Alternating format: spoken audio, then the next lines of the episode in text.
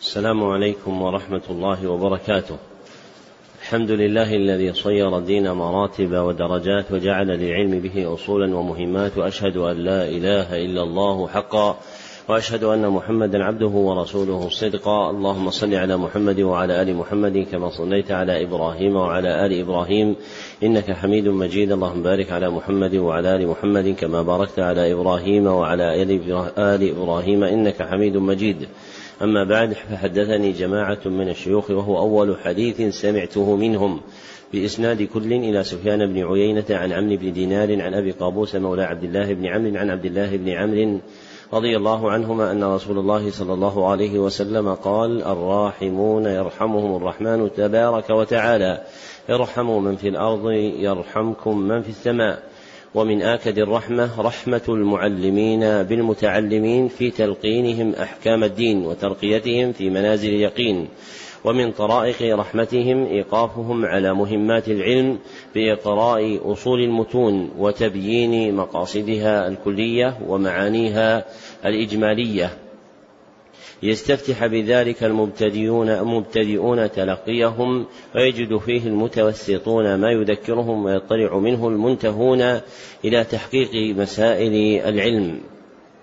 وهذا شرح الكتاب السادس من برنامج مهمات العلم في سنته الأولى وهو كتاب الأربعين في مباني الإسلام ومعاني الأحكام وقواعد الأحكام للعلامة يحيى بن شرف النووي وقد انتهى بنا البيان.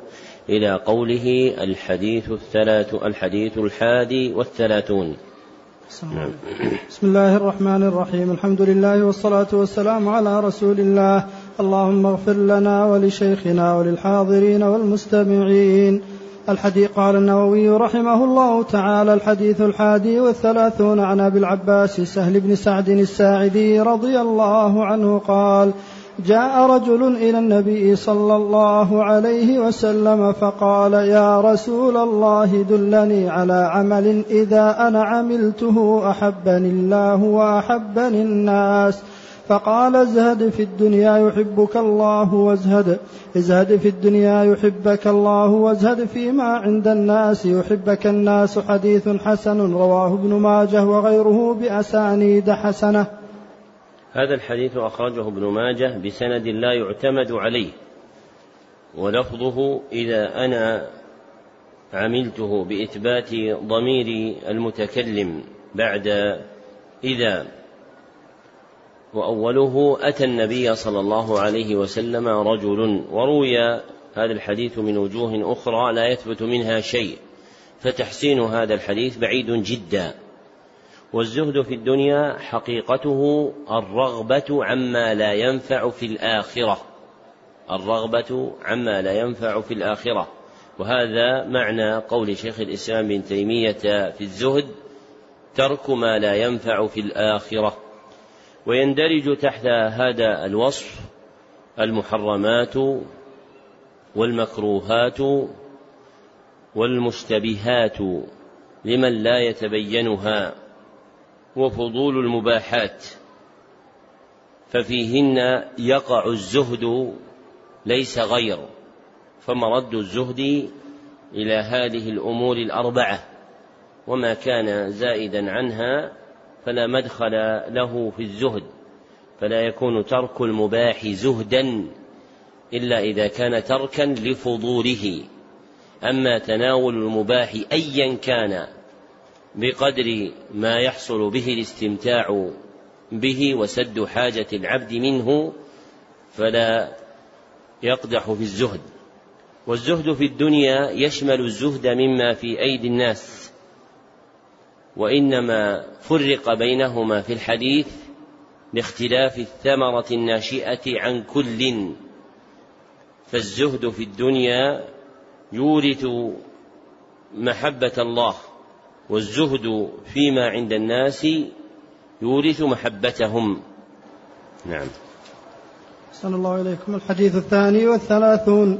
عن أبي سعيد سعد بن مالك بن سنان الخدري رضي الله عنه أن رسول الله صلى الله عليه وسلم قال لا ضرر ولا ضرار. حديث حسن رواه ابن ماجه والدار قطني وغيرهما مسندا ورواه مالك في الموطأ مرسلا عن عمرو بن يحيى عن أبيه عن النبي صلى الله عليه وسلم فأسقط أبا سعيد وله طرق يقوي بعضها بعضا. هذا الحديث لم يخرجه ابن ماجه في السنن مسندا من حديث أبي سعيد الخدري. وإنما أخرجه هكذا الدار قطني في السنن ولا يثبت موصولا والمحفوظ فيه من هذا الوجه إنما هو المرسل. نعم الحديث مخرج في سنن ابن ماجه من حديث ابن عباس رضي الله عنهما بإسناد واه وقد روي هذا الخبر من حديث جماعة آخرين من الصحابة وطرقه يقوي بعضها بعضا كما ذكر المصنف فيدرج في الأحاديث الحسان. وفي الحديث المذكور نفي أمرين اثنين. الأول الضرر قبل وقوعه فيدفع بالحيلولة دونه. والثاني الضرر بعد وقوعه. فيرفع بإزالته. فحديثه صلى الله عليه وسلم أكمل من قول الفقهاء الضرر يزال لانحصار عبارتهم في الضرر الواقع المحتاج إلى رفعه ولا تعلق لها بالضرر المتوقع الذي ينبغي دفعه وامتثال لفظه صلى الله عليه وسلم في الدلالة على مرادات الشرع أكمل من متابعة قول غيره. نعم. أحسن الله إليكم. الحديث الثالث والثلاثون عن ابن عباس رضي الله عنهما أن رسول الله صلى الله عليه وسلم قال لو يعطى الناس بدعواهم لادعى رجال أموال قوم ودماءهم لكن البينة على المدعي واليمين على من أنكر. حديث حسن رواه البيهقي وغيره هكذا وأصله في الصحيحين. هذا الحديث أخرجه البيهقي في السنن الكبرى وهو بهذا اللفظ غير محفوظ وإنما يثبت من حديث ابن عباس رضي الله عنهما بلفظ لو يعطى الناس بدعواهم لادعى أناس دماء رجال وأموالهم. ولكن اليمين على المدعى عليه. رواه البخاري ومسلم واللفظ له. وليس عندهما أن البينة على المدعي. وهو عندهما أيضا بلفظ مختصر أن النبي صلى الله عليه وسلم قضى أن اليمين على المدعى عليه. والدعوى اسم جامع لما يضيفه المرء إلى نفسه مستحقا على غيره. اسم جامع لما يضيفه المرء إلى نفسه مستحقا على غيره كقوله إن لي على فلان على فلان ألف ريال. والمدعي هو من إذا سكت ترك فهو صاحب المطالبة بالدعوى. أما المدعى عليه فهو من إذا سكت لم يكرت لم يترك. فهو من إذا سكت لم يترك. فهو المطالب بمضمن الدعوى. فهو المطالب بمضمن الدعوى. وقوله اليمين على من أنكر أي من أنكر دعوى المدعي فعليه اليمين أي القسم. ومقتضى هذا الحديث أن البينة على المدعي وأن اليمين على المدعى عليه ابدا وليس الأمر كذلك على كل حال. بل الحديث لو صح فهو من العام المخصوص. فالأصل المذكور ليس كليا بل فيه تفصيل بحسب نوع الدعوى وقوتها والقرائن المحتفة بها مما هو مذكور في المطولات عند الفقهاء رحمهم الله في باب الدعاوى والبينات. نعم. صلى الله عليكم الحديث الرابع والثلاثون عن أبي سعيد الخدري رضي الله عنه قال سمعت رسول الله صلى الله عليه وسلم يقول من رأى منكم منكرا فليغيره بيده فإن لم يستطع فبلسانه فإن لم يستطع فبقلبه وذلك أضعف الإيمان. رواه مسلم. في هذا الحديث الأمر بتغيير المنكر والمنكر اسم جامع لكل ما أنكره الشرع بالنهي عنه على وجه التحريم. اسم جامع لكل ما أنكره الشرع بالنهي عنه على وجه التحريم. وتغيير المنكر على ثلاث مراتب. المرتبة الأولى تغيير المنكر باليد.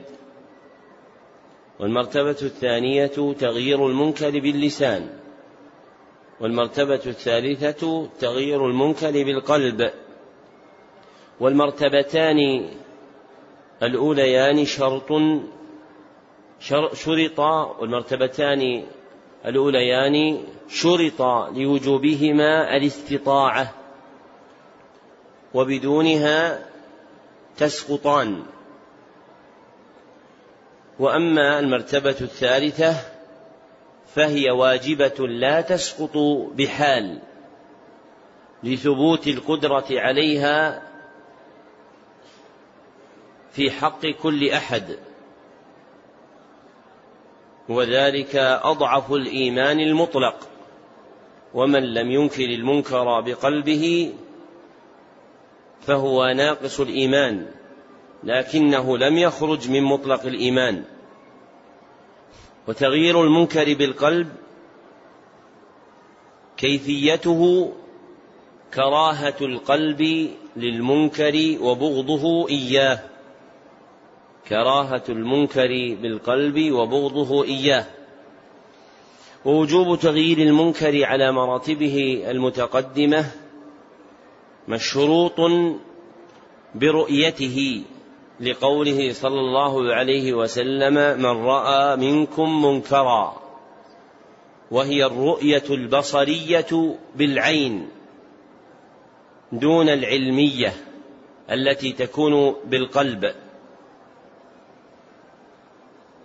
والدليل على ذلك أنها تعدت إلى مفعول واحد في الجملة وهذا عمل رأى البصرية. دون راى العلمية التي تنصب مفعولين. والسماع المحقق ينزل منزلة المعاينة في ثبوت الخبر. لكن طريق نقله تحتاج إلى مزيد ترو وتثبت ولا سيما في هذه الأعصار التي عز فيها الإنكار وكثر فيها الأغمار فتولد الشرر بين هذا وذاك ومن محاسن سياقات العقيدة الواسطية أن أبا العباس بن تيمية رحمه الله لما ذكر أن من أصول أهل السنة الأمر بالمعروف والنهي عن المنكر قال على ما توجبه الشريعة وإنما زاد هذا القيد لدخول الأهواء والآراء فيه قديما وحديثا ولا أدل على ذلك من انتحال المعتزلة له في ثوب باطل حتى جعلوه أصلا من أصولهم الخمسة وللمعتزلة الأوائل ورات في كل زمن فإنما يجرد القيام بهذا الحق على ما توجبه الشريعة من أخرج نفسه من هواها وكان مقصوده رفع المنكرات بإصلاح الخلق لا بإذلالهم وإظهار عوارهم والمتصحف والمتصفح لأحوال الناس في إنكار المنكر إقداما وإحجاما يبين له الخلل العظيم والضرر الوخيم المترتب من الجهل بأحكامه وهو باب من أبواب السياسة الشرعية. لكن لما قل الحكم بالشريعة قلت العناية بتعليم أحكام السياسة الشرعية وفي ضمنها الأمر بالمعروف والنهي عن المنكر فصار نهبا للأهواء والآراء وزبلات الأذهان. وللعلامة ابن عثيمين شرح نافع على كتاب السياسة الشرعية لابن تيمية أشار فيه إلى جمل من الأحكام المتعلقة بهذا المحل. نعم. أحسن الله عليكم.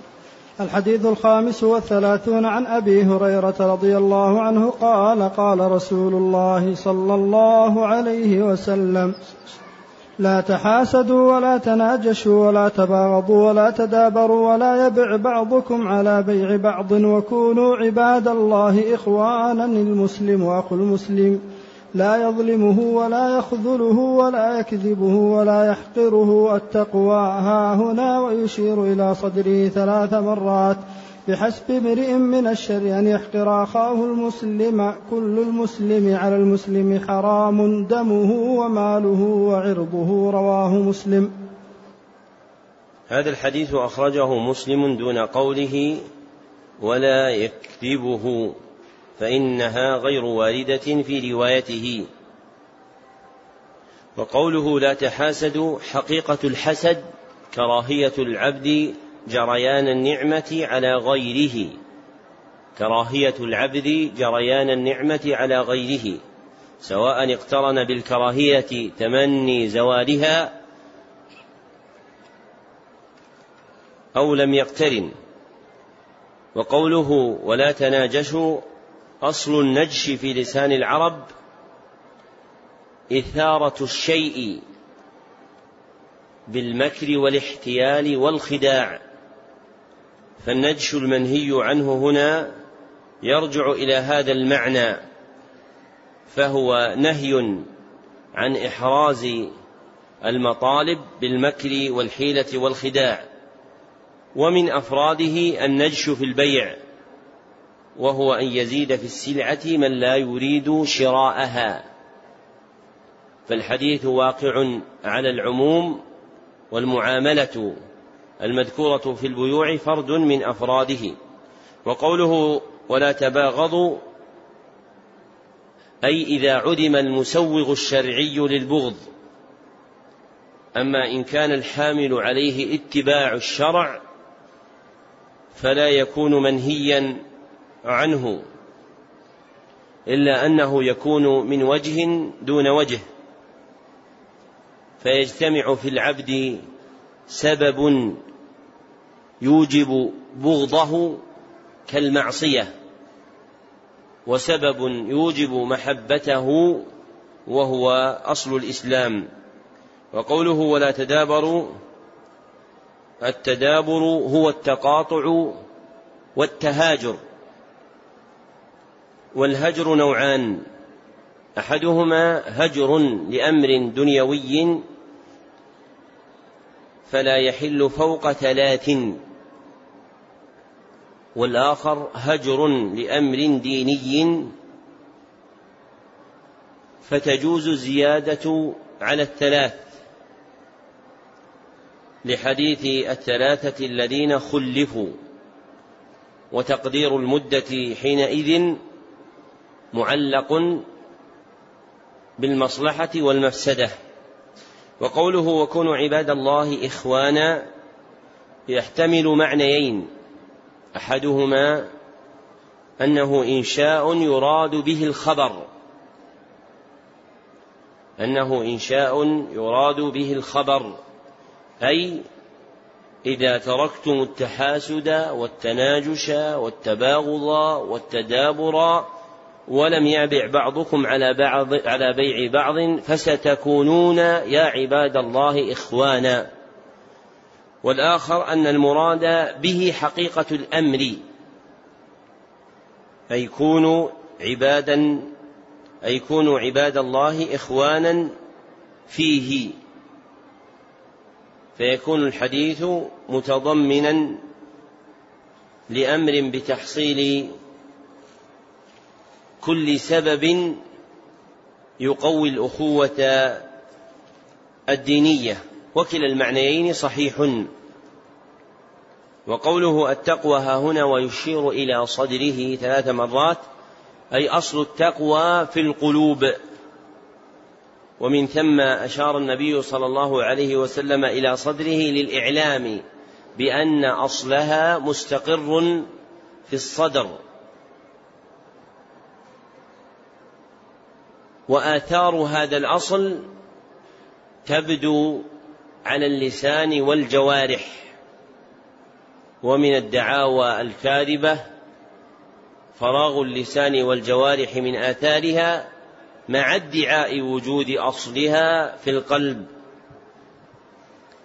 وقوله بحسب امرئ من الشر أن يحقر أخاه المسلم أي يكفيه أي يكفيه من الشر أن يحقر أخاه المسلم ويتكبر عليه. وفي هذه الجملة تعظيم حق المسلم وتحريم احتقاره. نعم. صلى الله عليكم. الحديث السادس والثلاثون عن أبي هريرة رضي الله عنه عن النبي صلى الله عليه وسلم قال من نفس عن مؤمن كربة من كرب الدنيا نفس الله عنه كربة من كرب يوم القيامة. ومن يسر على معسر يسر الله عليه في الدنيا والآخرة ومن ستر مسلما ستره الله في الدنيا والآخرة. والله في عون العبد ما كان العبد في عون أخيه ومن سلك طريقا يلتمس فيه علما سهل الله له به طريقا إلى الجنة. وما اجتمع قوم في بيت من بيوت الله يتلون كتاب الله ويتدارسونه بينهم إلا نزلت عليهم السكينة وغشيتهم الرحمة وحفتهم الملائكة وذكرهم الله في من عنده. ومن بطأ به عمله لم يسرع به نسبه رواه مسلم بهذا له هذا الحديث قد ذكر فيه النبي صلى الله عليه وسلم خمسة أعمال مقرونة بذكر ما يترتب عليها من الجزاء. فالعمل الأول تنفيس الكرب عن المؤمنين في الدنيا وجزاؤه أن ينفس الله عن عامله كربة من كرب يوم القيامة. وجعل جزاء هذا العمل مؤجلا لأنه أكمل في الإتابة فكرب يوم القيامة هي أعظم الكرب. والعمل الثاني التيسير على المعسر. وجزاؤه أن ييسر الله على عامله في الدنيا والآخرة. والثالث الستر على المسلم. وجزاؤه أن يستر الله على عامله في الدنيا والآخرة. والناس في باب الستر قسمان. أحدهما من لا يعرف بالفسق. ولا شهر به. فهذا متى زلت قدمه بمقارفة الخطيئة وجب ستره وحرم نشر خبره. والآخر من كان مشتهرا بالمعاصي منهمكا فيها معلنا لها فمثله لا يستر عليه بل يرفع أمره إلى ولي الأمر قطعا لشره وزجرا له عن غيه وابتغاء إقامة حكم الله فيه. وإنما يستباح عرضه لأجل المقصد المذكور. فما زاد عن ذلك فلا يجوز. بل تبقى له حرمة المسلم. والعمل الرابع سلوك طريق يلتمس فيه العلم وجزاؤه أن يسهل الله لعامله طريقا إلى الجنة. والعمل الخامس الجلوس في المساجد بالاجتماع على تلاوة كتاب الله وتدارسه وجزاؤه نزول السكينة وغشيان الرحمة وحف الملائكة وذكر الله للمجتمعين في من عنده. وقول النبي صلى الله عليه وسلم بين هذه الأعمال والله في عون العبد ما كان العبد في عون أخيه فيه بيان الأصل الجامع والجزاء الجامع للأعمال الثلاثة الأولى. وما كان من جنسها فإنه ملحق بها. فمن عامل الخلق بالإحسان إليهم عامله الله بمثله من الإحسان. ومنه ما في الصحيحين من تجاوز الله عن الرجل الذي كان يتجاوز عن الناس فيما له عليهم من حق مالي ودين. وختم النبي صلى الله عليه وسلم هذا الحديث بقوله من بطأ به عمله لم يسرع به نسبه إشارة إلى مقام العمل وأن من وقف به عمله فأقعده عن بلوغ المقامات العالية في الآخرة فإن نسبه لا ينفعه ولا يرفعه ولا يبلغه شيئا مما فاته لأن الجزاء ينظر فيه إلى القلوب والأعمال لا إلى الحظوظ والأموال. نعم. أحسن الله إليكم. الحديث السابع والثلاثون عن ابن عباس رضي الله عنهما عن رسول الله صلى الله عليه وسلم فيما يرويه عن ربه تبارك وتعالى. قال إن الله كتب الحسنات والسيئات ثم بين ذلك فمن هم بحسنة فلم يعملها كتبها الله عنده حسنة كاملة. وإن هم بها فعملها كتبها الله عنده عشر حسنات إلى سبعمائة ضعف إلى أضعاف كثيرة. وإن هم بسيئة فلم يعملها كتبها الله عنده حسنة كاملة وإن هم بها فعملها كتبها الله سيئة واحدة. رواه البخاري ومسلم في صحيحيهما بهذه الحروف. فانظر يا أخي وفقنا الله وإياك إلى عظيم لطف الله تعالى وتأمل هذه الألفاظ. وقوله عنده إشارة إلى الاعتناء بها وقوله كاملة للتأكيد وشدة الاعتناء بها. وقال في السيئة التي هم بها ثم تركها كتبها الله عنده حسنة كاملة فأكدها بكاملة وإن عملها كتبها الله سيئة واحدة فأكد تقليلها بواحدة ولم يؤكدها بكاملة فلله الحمد والمنة سبحانه لا نحصي ثناء عليه وبالله التوفيق. هذا الحديث أخرجه البخاري ومسلم واللفظ له. وقوله إن الله كتب الحسنات والسيئات المراد بالكتابة هنا الكتابة القدرية وهي تشمل أمرين. الأول كتابة عمل الخلق لهما والثاني كتابة ثوابهم وتعيينه. وكلاهما حق إلا أن السياق يدل على الثاني وهو كتابة الثواب وبيانه. لقوله في هذا الحديث ثم بين ذلك أي بين كيفية الثواب عليها. والحسنة اسم لكل ما وعد عليه بالثواب الحسن. اسم لكل ما وعد عليه بالثواب الحسن. وهي كل ما أمر الشرع به. والسيئة اسم لكل ما توعد عليه بالعقاب.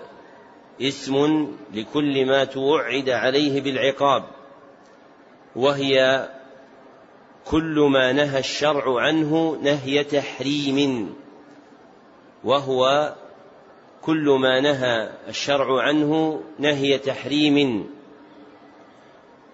فتندرج الواجبات والنوافل في الحسنات.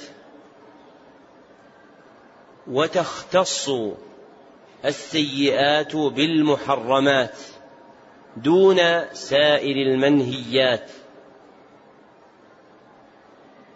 فليس فعل المكروه سيئة. والعبد بين الحسنة والسيئة لا يخلو عن أربعة أحوال. الحال الأولى أن يهم بالحسنة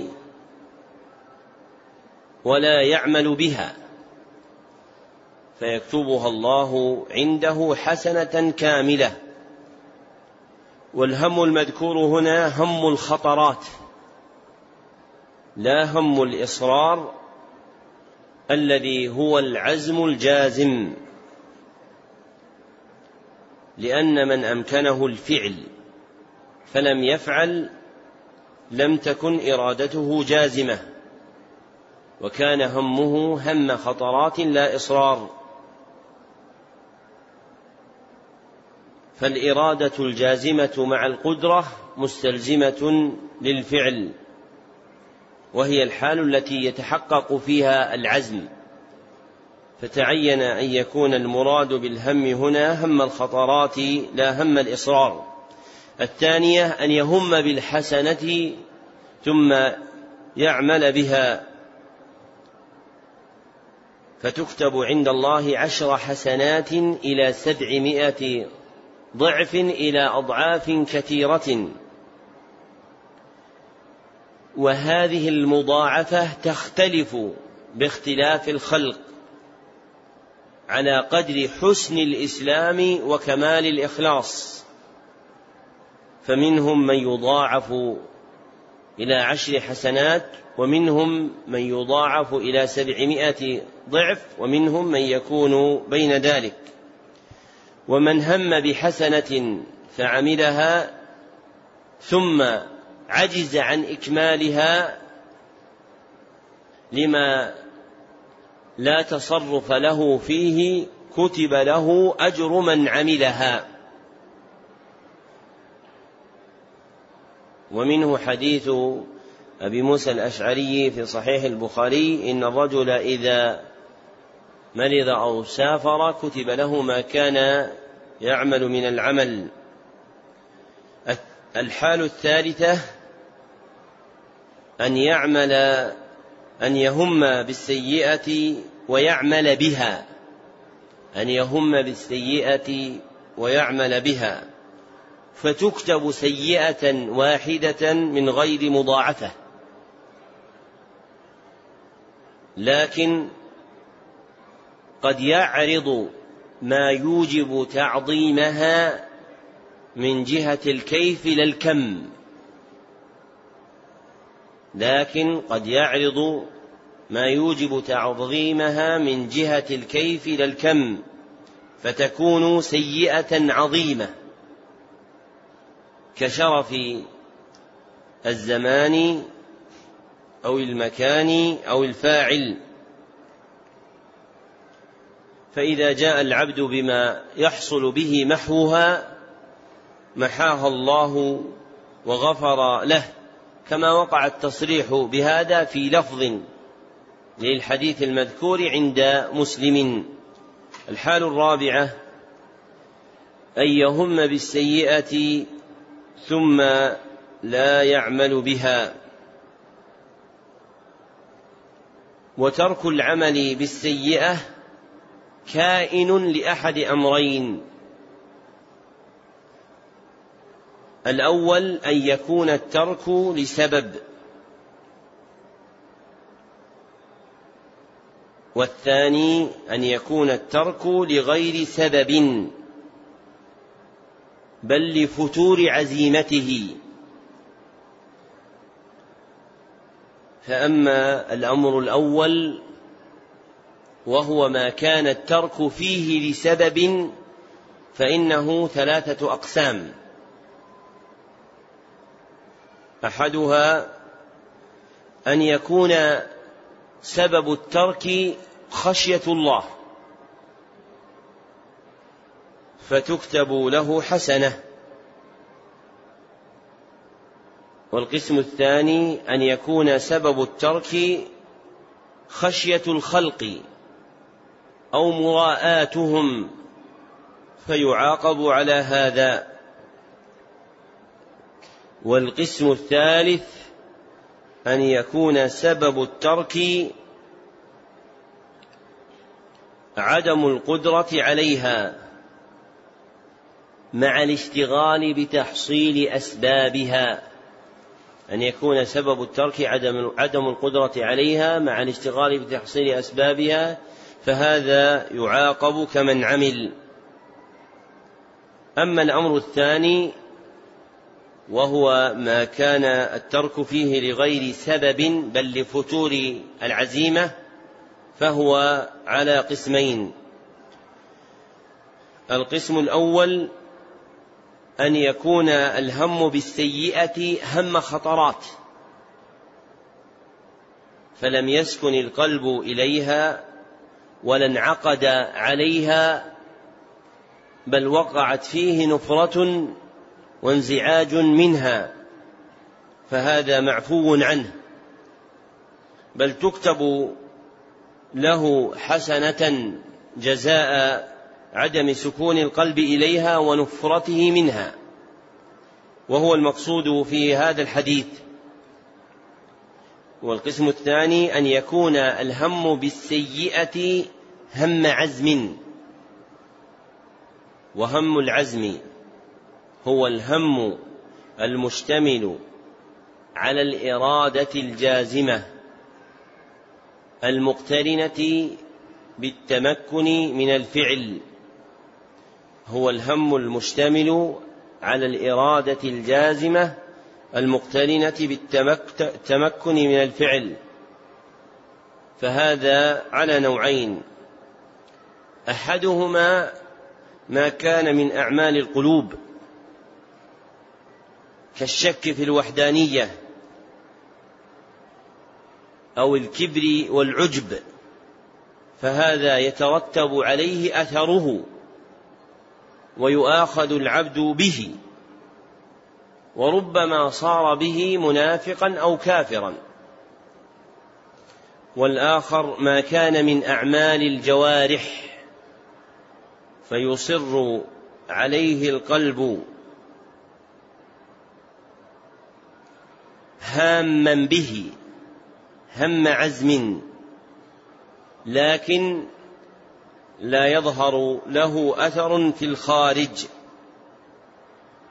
فجمهور أهل العلم على المؤاخذة به أيضا وهو اختيار جماعة من المحققين كأبي زكريا النووي وأبي العباس بن تيمية الحفيد.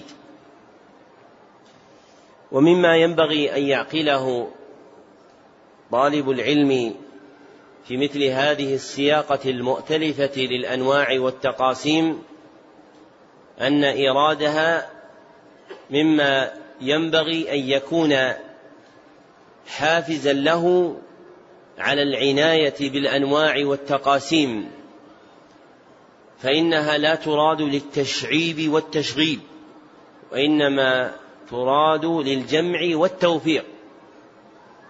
فمن أخذ ما ذكرنا ثم عارضه بما شاء من كتب فسيحتاج إلى مدة مديدة كي يصل إلى مثل ما سردناه وهو بالنسبة لي ليس وليد يوم أو يومين.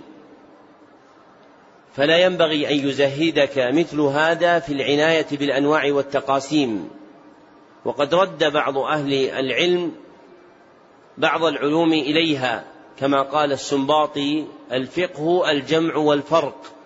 يعني معرفة ما تجتمع به المسائل وما تفترق مما ينتج الأنواع والتقاسيم. وإنما يذم من الأنواع والتقاسيم مما يطال به ولا منفعة تحته. وهذه المسألة ليست من جملة ذلك بل هي مسألة مشكلة واسعة الأطراف طويلة الذيول لكن جماعها بحول الله وعونه وقوته هو ما ذكر لك. نعم. أحسن الله إليكم. الحديث الثامن والثلاثون. عن أبي هريرة رضي الله بمناسبة التقاسيم ذكرني أحد الأخوان في آخر حديث قرأناه قبل الصلاة وهو حديث أبي ثعلبة الخشني. ارجعوا إليه الحديث الثلاثون.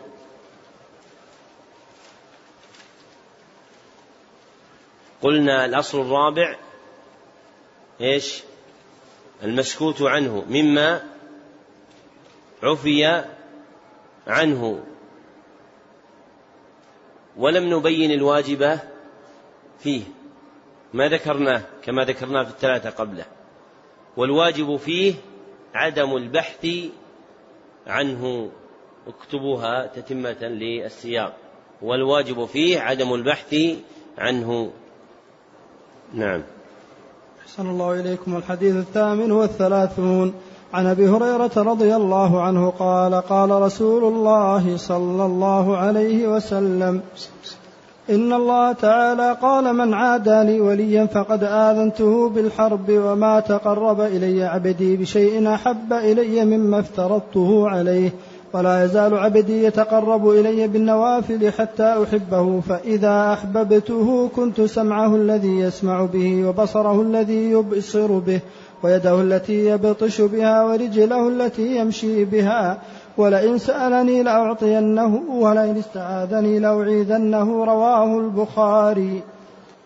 هذا الحديث أخرجه البخاري في صحيحه بهذا اللفظ ووقع في بعض روايات كتاب البخاري وإن سألني لأعطينه وكذا ولئن استعاذ بي وزاد في آخره وما ترددت عن شيء أنا فاعله ترددي عن نفس المؤمن يكره الموت وأنا أكره مساءته.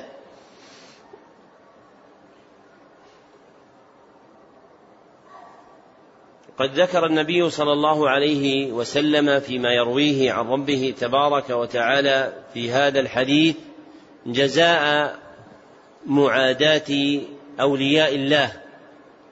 والولي في الشرع اسم لكل مؤمن تقي. فيندرج فيه الأنبياء فمن دونهم بخلاف ما اصطلح عليه في علم الاعتقاد فإن الولي في اصطلاح المتكلمين في العقائد يراد به كل مؤمن تقي غير نبي. ومعاداة الولي تؤذن صاحبها بحرب من الله إن كانت لأجل ما هو عليه من الدين أو كانت لأجل الدنيا واقترن بها بغضه وكراهيته والتعدي عليه بالجور والظلم. أما إن خلت من ذلك فلا تدخل في هذا الحديث. فتكون معاداته لأجل أمر دنيوي قام للعبد فيه حق. دون تعد ولا جور منه غير مندرجة في الحديث. وقوله في آخره فإذا أحببته كنت سمعه الذي يسمع به وبصره الذي يبصر به ويده التي يبطش بها ورجله التي يمشي بها معناه أوفقه فيما يسمع ويبصر ويبطش ويمشي فلا يقع شيء متعلق بها إلا وفق ما يحبه الله ويرضاه. نعم. أحسن الله إليكم. الحديث التاسع والثلاثون. عن ابن عباس رضي الله عنهما أن رسول الله صلى الله عليه وسلم قال إن الله تجاوز لي عن امتي الخطأ والنسيان وما استكرهوا عليه. حديث حسن رواه ابن ماجه والبيهقي وغيرهما. هذا الحديث أخرجه ابن ماجه بلفظ إن الله وضع عن أمتي. وأخرجه البيهقي أيضا في السنن الكبرى وإسناده ضعيف. والرواية في هذا الباب فيها لين. وفي هذا الحديث بيان فضل الله على هذه الأمة بوضع المؤاخذة عنها في ثلاثة أمور. أحدها الخطأ. والمراد به هنا وقوع الشيء على وجه لم يقصده فاعله. وقوع الشيء على وجه لم يقصده فاعله. وثانيها النسيان. وهو ذهول القلب عن مراد معلوم له. وهو ذهول القلب عن مراد معلوم له. وثالثها الإكراه. وهو إرغام العبد على ما لا يريد. وهو إرغام العبد على ما لا يريد. ومعنى الوضع نفي وقوع الإثم مع وجودها. ومعنى الوضع نفي وقوع الإثم مع وجودها. فلا إثم على مخطئ ولا ناس ولا مكره. نعم. أحسن الله إليكم الحديث الأربعون. عن ابن عمر رضي الله عنهما قال أخذ رسول الله صلى الله عليه وسلم بمنكبه فقال كن في الدنيا كأنك غريب أو عابر سبيل. وكان ابن عمر رضي الله عنهما يقول إذا أمسيت فلا تنتظر الصباح وإذا أصبحت فلا تنتظر المساء وخذ من صحتك لمرضك ومن حياتك لموتك. رواه البخاري. أرشد النبي صلى الله عليه وسلم في هذا الحديث إلى الحال التي يكون بها صلاح العبد في الدنيا. وذلك بأن ينزل نفسه إحدى منزلتين. الأولى منزلة الغريب وهو المقيم بغير بلده. فقلبه متعلق بالرجوع إليها واشتغاله حينئذ بأمر دنياه في تلك البلدة التي هو ضاعن بها قليل وركونه إلى أهلها ضعيف. والثانية منزلة عابر السبيل وهو المسافر الذي إذا مر ببلد في حال سفره خرج منها لأنها ليست محط رحله.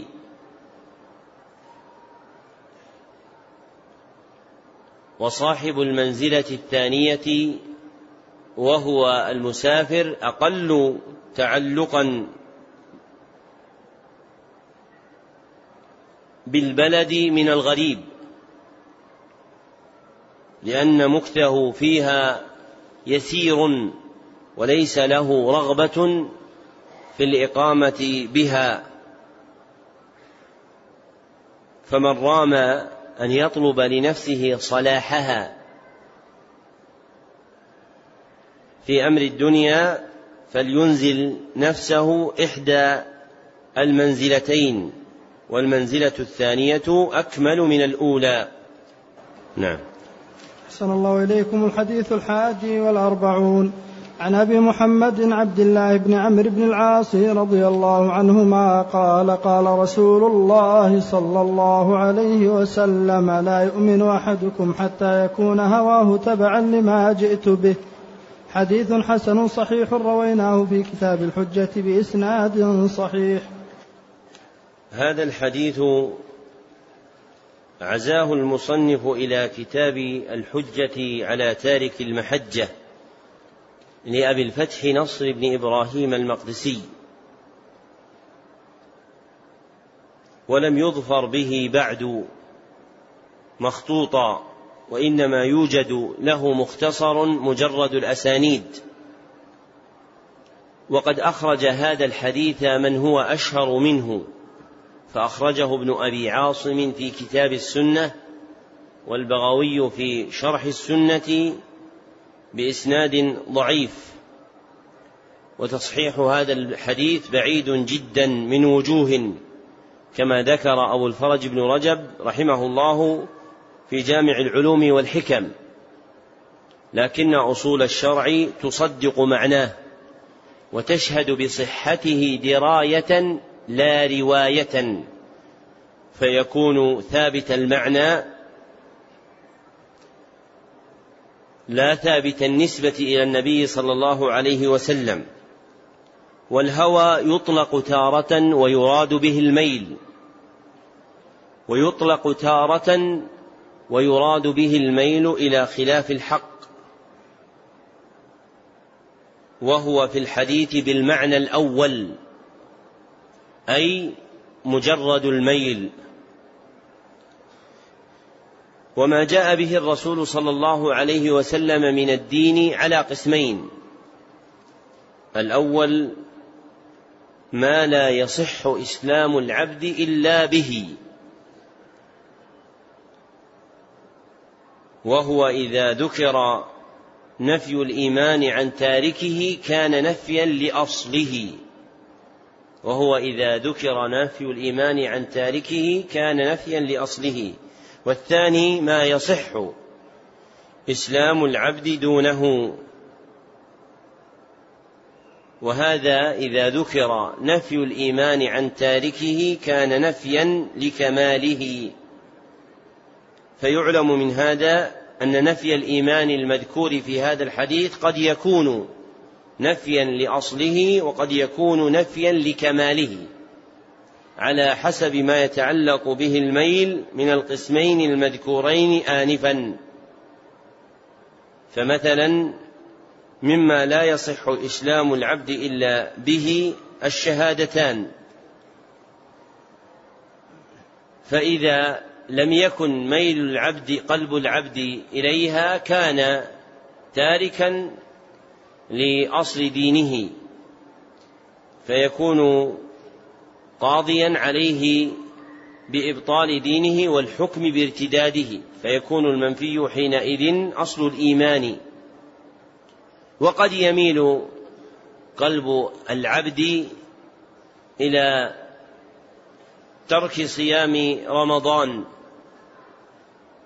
فيكون ميله إلى ترك شيء جاء به النبي صلى الله عليه وسلم لا يكفر العبد بفعله ما لم يجحد وجوبه فيكون النفي مسلطا على كمال الإيمان. نعم. أحسن الله إليكم. الحديث الثاني والأربعون. عن أنس رضي الله عنه قال سمعت رسول الله صلى الله عليه وسلم يقول قال الله تعالى يا ابن آدم إنك ما دعوتني ورجوتني غفرت لك على ما كان منك ولا أبالي. يا ابن آدم لو بلغت ذنوبك عنان السماء ثم استغفرتني غفرت لك. يا ابن آدم إنك لو أتيتني بقراب الأرض خطايا ثم لقيتني لا تشرك بي شيئا. لأتيتك بقرابها مغفرة. رواه الترمذي وقال حديث حسن صحيح. هذا الحديث أخرجه الترمذي في الجامع وفي إسناده كلام إلا أن الحديث بمجموع طرقه من المتابعات والشواهد من جملة الأحاديث الحسان ولفظه في النسخ التي بأيدينا على ما كان فيك عوض على ما كان منك الذي أورده المصنف. وهو مشتمل على ذكر ثلاثة أسباب تحصل بها المغفرة. أولها الدعاء المقترن بالرجاء.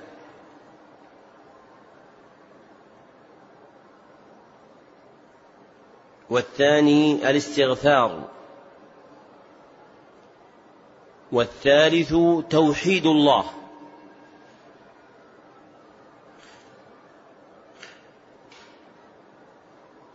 وإنما أخر ذكره مع جلالة قدره لعظم أثره.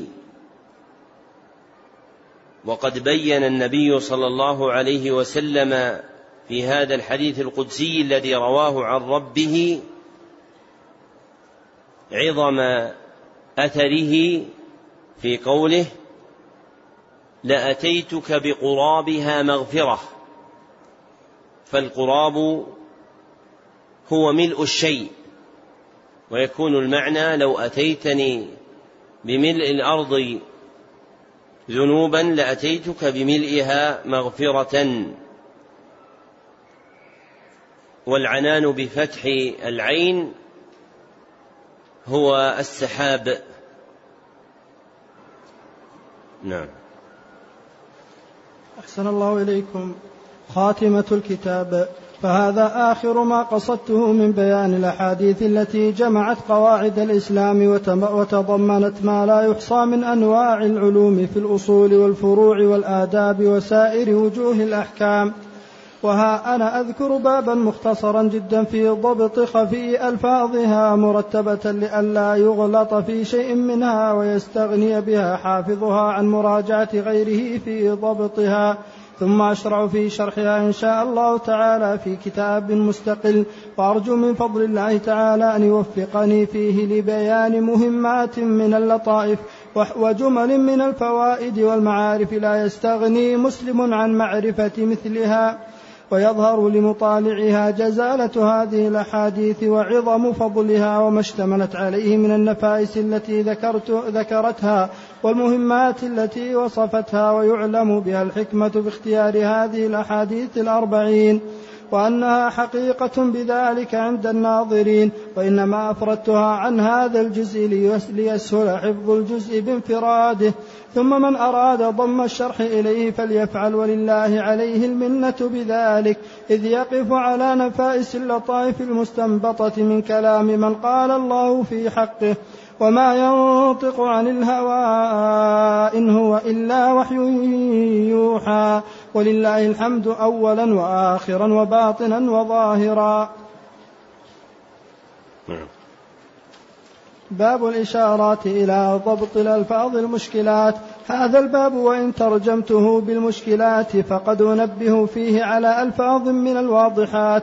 في الخطبة نظر الله امرأ روي بتشديد الضاد وتخفيفها والتشديد أكثر ومعناه حسنه وجمله. الحديث الأول عن أمير المؤمنين عمر بن الخطاب رضي الله عنه هو أول من سمي أمير المؤمنين. قوله صلى الله عليه وسلم إنما الأعمال بالنيات المراد لا تحسب الأعمال الشرعية إلا بالنية. قوله صلى الله عليه وسلم فهجرته إلى الله ورسوله معناه مقبولة. الحديث الثاني لا يرى عليه أثر السفر هو بضم الياء من يرى. قوله صلى الله عليه قوله رحمه الله لا يرى عليه أثر السفر هو بضم الياء من يرى وقد ذكر النووي نفسه في شرح مسلم أن له ضبطا آخر نقله عن أبي حازم أحد الحفاظ وهو نرى بالنون, نرى بالنون المفتوحة. ووقع هكذا في بعض الطرق وكلاهما صحيح. نعم. أحسن الله عليكم. قوله صلى الله عليه وسلم تؤمن بالقدر خيره وشره معناه تعتقد أن الله قدر الخير والشر قبل خلق الخلق وأن جميع الكائنات بقضاء الله تعالى وقدره وهو مريد لها. هذا الذي ذكره المصنف رحمه الله تعالى هو بعض معنى الإيمان بالقدر والمختار أن ذلك يرجع إلى حقيقته الشرعية الكائنة في قولنا فيما سلف. القدر شرعا هو علم الله بالكائنات أي الوقائع وكتابته لها ومشيئته وخلقه إياها. وقد تقدم هذا في شرح العقيدة الواسطية. نعم. أحسن الله إليكم قوله صلى الله عليه وسلم فأخبرني عن أماراتها. هو بفتح الهمزة أي علاماتها ويقال أمار بلا هاء اللغتان لكن الرواية بالهاء. قوله صلى الله عليه وسلم تلد الأمة ربتها أي سيدتها ومعناه أن تكثر السراري حتى تلد الأمة السرية بنتا لسيدها وبنت السيد في معنى السيد وقيل يكثر بيع السراري حتى تشتري المرأة أمها وتستعبدها جاهلة بأنها أمها. وقيل غير ذلك وقد أوضحته في شرح صحيح مسلم بدلائله وجميع طرقه. قوله صلى الله عليه وسلم العالة أي الفقراء ومعناه أن أسافل الناس يصيرون أهل ثروة ظاهرة. قوله صلى الله عليه وسلم لبثت مليا هو بتشديد الياء أي زمانا كثيرا وكان ذلك ثلاثا هكذا جاء مبينا في رواية أبي داود والترمذي وغيرهما. الحديث الخامس قوله صلى الله عليه وسلم من أحدث في أمرنا هذا ما ليس منه فهو رد أي مردود كالخلق بمعنى المخلوق. الحديث السادس قوله صلى الله عليه وسلم استبرأ لدينه وعرضه أي صان دينه وحمى عرضه من وقوع الناس فيه. قوله صلى الله عليه وسلم يوشك هو بضم الياء وكسر الشين أن يسرع ويقرب. قوله صلى الله عليه وسلم حمى الله محارمه معناه الذي حماه الله تعالى ومنع دخوله هو الأشياء التي حرمها. الحديث السابع قوله عن أبي رقية وبضم الراء وفتح القاف وتشديد الياء قوله الداري منسوب إلى جد له اسم الدار وقيل إلى موضع يقال له دارين ويقال فيه أيضا الديري نسبة إلى دير كان يتعبد فيه وقد بسطت القول في إيضاحه في أوائل شرح صحيح مسلم. قوله رحمه الله وقيل إلى موضع يقال له دارين قال ابن قال ابن طاهر في الأنساب المتفقة سمعت أبا المظفر الأبي وردي يقول إنه غلط فاحش يعني نسبة تميم إليها. وقوله ويقال فيه أيضا الديري نسبة إلى دير كان يتعبد فيه إطلاق التعبد موهم وقوع ذلك منه بعد الإسلام وإنما كان ذلك طريقته قبل الإسلام. فتعبده في الدير ينبغي أن يقيد بقوله قبل الإسلام. وتفطن المصنف رحمه الله لهذا في شرح مسلم وفي تهذيب الأسماء واللغات. فقيده بهذا القيد. نعم. الحديث التاسع قوله واختلافهم هو بضم الفاء لا بكسرها. الحديث العاشر قوله صلى الله عليه وسلم غذي بالحرام هو بضم الغين وكسر الذال المعجمة المخففة. قوله في ضبط هذا الحرف هو بضم الغين وكسر الدال المعجمة المخففة. وذكر فيه التشديد أيضا كما نقله الجرداني في شرح الأربعين عن كتاب المصابيح فقال وفي المصابيح وردت مشددة والمشهور التخفيف غذي. نعم. صلى الله عليكم. الحديث الحادي عشر قوله صلى الله عليه وسلم دع ما يريبك إلى ما لا, يريب ما لا يريبك. بفتح الياء وضمها لغتان والفتح أفصح وأشهر ومعناه. اترك ما شككت فيه واعدل إلى ما لا تشك فيه.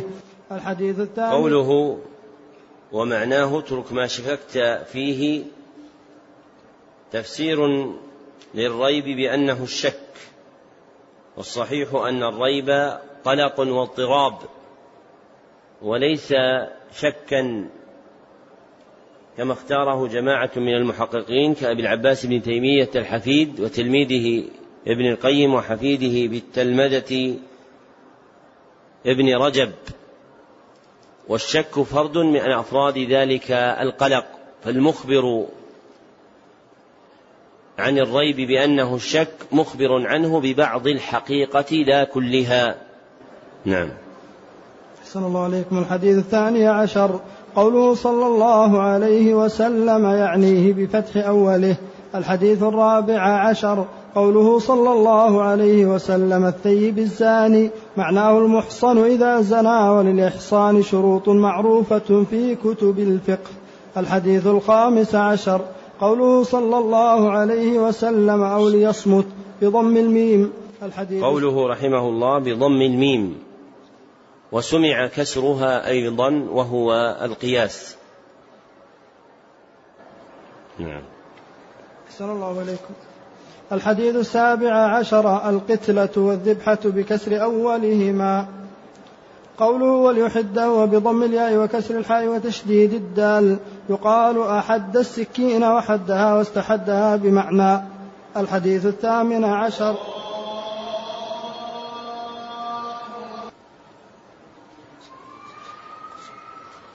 نعم.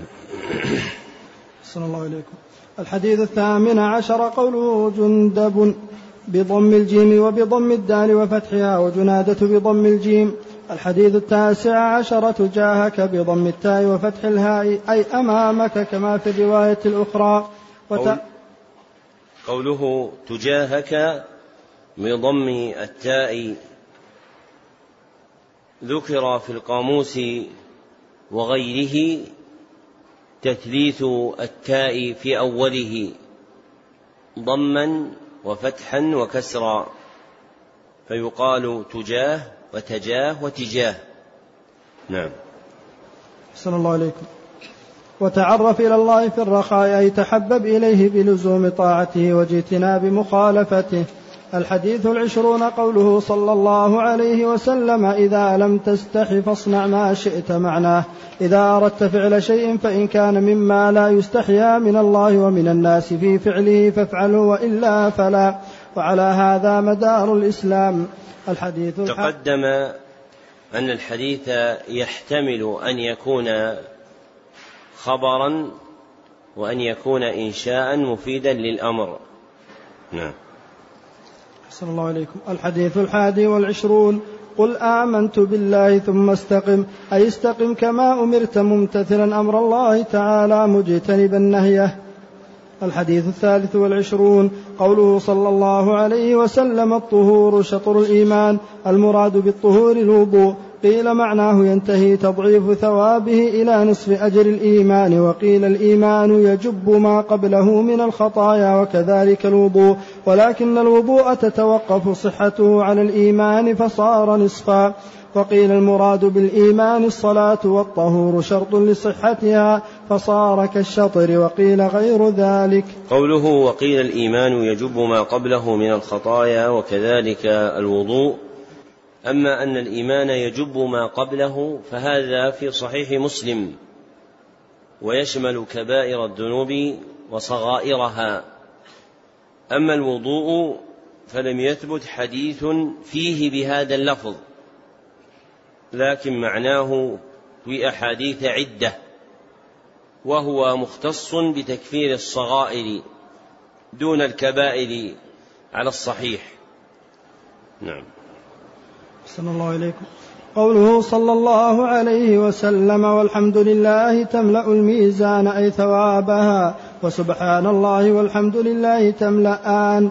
أي لو قدر ثوابهما جسما لملأ ما بين السماء والأرض وسببه ما اشتملتا عليه من التنزيه والتفويض إلى الله تعالى. والصلاة نور أي تمنع من المعاصي وتنهى عن الفحشاء وتهدي إلى الصواب وقيل يكون ثوابها نورا لصاحبها يوم القيامة وقيل لأنها سبب لاستنارة القلب. والصدقة برهان أي حجة لصاحبها في أداء حق المال وقيل حجة في إيمان صاحبها لأن المنافق لا يفعلها غالبا. والصبر ضياء أي الصبر المحبوب وهو الصبر على طاعة الله تعالى والبلاء ومكاره الدنيا وعن المعاصي ومعناه لا يزال صاحبه مستضيئا مستمرا على الصواب. كل الناس يغدو فبائع نفسه معناه كل إنسان يسعى بنفسه فمنهم من يبيعها لله تعالى بطاعته فيعتقها من العذاب ومنهم من يبيعها للشيطان والهوى باتباعهما. فيوبقها أي يهلكها وقد بسطت شرح هذا الحديث في أول شرح صحيح مسلم فمن أراد زيادة فليراجعه وبالله التوفيق. الحديث الرابع والعشرون قوله تعالى حرمت الظلم على نفسي أي تقدست عنه فالظلم مستحيل في حق الله تعالى لأنه مجاوزة الحد أو التصرف في غير ملك وهو جميعا وهما جميعا محال في حق الله تعالى. تقدم أن المختار في حد الظلم أنه وضع للشيء في غير موضعه. ولأبي العباس بن تيمية رسالة بسط فيها هذا المعنى اسمها شرح حديث أبي ذر الغفاري. نعم. أحسن الله إليكم. قوله تعالى فلا تظالموا. هو بفتح التاء أي لا تتظالموا. قوله تعالى إلا كما ينقص المخيط هو بكسر الميم وإسكان الخاء المعجمة وفتح الياء الإبرة ومعناه لا ينقص شيئا. الحديث الخامس والعشرون الدثور بضم الدال والثاء المثلثة الأموال. واحدها دثر كفلس وفلوس. قوله صلى الله عليه وسلم وفي بضع أحدكم هو بضم الباء وإسكان الضاد المعجمة هو كناية عن الجماع إذا نوى به العبادة وهو قضاء حق الزوجة وطلب ولد صالح وإعفاف النفس وكفها وهو قضاء حق الزوجة وطلب ولد صالح وإعفاف النفس وكفها عن المحارم الحديث السادس والعشرون السلامى بضم السين وتخفيف اللام وفتح الميم وجمعه سلاميات بفتح الميم وهي المفاصل والأعضاء وهي ثلاثمائة وستون مفصلا ثبت ذلك في صحيح مسلم عن رسول الله صلى الله عليه وسلم. الحديث السابع والعشرون النواس بفتح النون وتشديد الواو وسمعان بكسر السين المهملة وفتحها قوله صلى والفتح أشهر. نعم. قوله صلى الله عليه وسلم حاك بالحاء المهملة والكاف أي تردد وابصة بكسر الباء الموحدة. الحديث الثامن والعشرون العرباض بكسر العين وبالموحدة سارية بالسين المهملة والياء المثناة من تحت. قوله صلى الله عليه وسلم ذرفت بفتح الذال المعجمة والراء سالت. قوله صلى الله عليه وسلم بالنواجذ هو بالذال المعجمة وهي الأنياب وقيل الأضراس والبدعة ما عمل على غير مثال سبق. هذا الذي ذكره المصنف في حدها هو باعتبار اللغة لا باعتبار الشرع. وقد تقدم بيان الحد الشرعي. نعم. أحسن الله إليكم. الحديث التاسع والعشرون وذروة السنام بكسر الذال وضمها أي أعلاه وذكر بعض المتأخرين فتحها والكسر أفصح. نعم. أحسن الله عليكم. ملاك الشيء بكسر الميم أي مقصوده. قوله بكسر الميم وتفتح أيضا. نعم. أحسن الله عليكم. قوله صلى الله عليه وسلم يكبه وبفتح الياء وضم الكاف. الحديث الثلاثون الخشني بضم الخاء وفتح الشين المعجمتين وبالنون منسوب إلى خشنة قبيلة معروفة. قوله منسوب إلى خشنة قبيلة معروفة عامة أهل النسب يذكرونها باسم خشين. نعم. أحسن الله عليكم قوله جرثوم بضم الجيم والثاء المثلثة وإسكان الراء بينهما وفي اسمه واسم أبيه اختلاف كثير. قوله صلى الله عليه وسلم فلا تنتهكوها انتهاك الحرمة تناولها بما لا يحل. الحديث الثاني والثلاثون ولا ضرار بكسر الضاد المعجمة. الحديث الرابع والثلاثون فإن لم يستطع فبقلبه معناه فلينكر بقلبه. وذلك أضعف الإيمان أي أقله ثمرة. الحديث الخامس والثلاثون ولا يخذله بفتح الياء وإسكان الخاء وضم الذال المعجمة ولا يكذبه وبفتح الباء وإسكان الكاف. قوله صلى الله عليه وسلم بحسب امرئ من الشر هو بإسكان السين المهملة أن يكفيه من الشر. الحديث الثامن والثلاثون قوله تعالى فقد آذنته بالحرب. هو بهمزة ممدودة أي أعلمته بأنه محارب لي. قوله تعالى استعاذني ضبطوه بالنون وبالباء وكلاهما صحيح. والأول أشهر كما في فتح الباري لابن حجر. نعم. أحسن الله عليكم الحديث الأربعون قوله صلى الله عليه وسلم كن في الدنيا كأنك غريب أو عابر, أو, أو عابر سبيل أي لا تركن إليها ولا تتخذها وطنا ولا تحدث نفسك بطول البقاء فيها ولا بالاعتناء بها ولا تتعلق منها إلا بما يتعلق به الغريب في غير وطنه ولا تشتغل فيها إلا بما يشتغل به الغريب الذي يريد الذهاب إلى أهله. الحديث الثاني والأربعون قوله صلى الله عليه وسلم عنان السماء بفتح العين قيل هو السحاب وقيل ما عن لك منها أي ظهر إذا رفعت رأسك. قوله صلى الله عليه وسلم بقراب الأرض بضم القاف وكسرها لغتان روي بهما والضم أشهر معناه ما يقارب ملءها فصل اعلم أن الحديث المذكور أولا من حفظ من حفظ على أمتي أربعين حديثا معنى الحفظ هنا أن ينقلها إلى المسلمين وإن لم يحفظها ولم يعرف معناها هذا حقيقة معناه وبه يحصل انتفاع المسلمين لا بحفظ ما ينقله إليهم والله أعلم بالصواب. قال مؤلفه فرغت منه ليلة الخميس التاسع التاسع والعشرين من جماد الأولى سنة ثمان وستين وستمائة. وهذا آخر شرح الكتاب على نحو مختصر يبين مقاصده الكلية ويوقف على معانيه الإجمالية. اللهم إنا نسألك علما في المهمات ومهما في المعلومات وبالله التوفيق.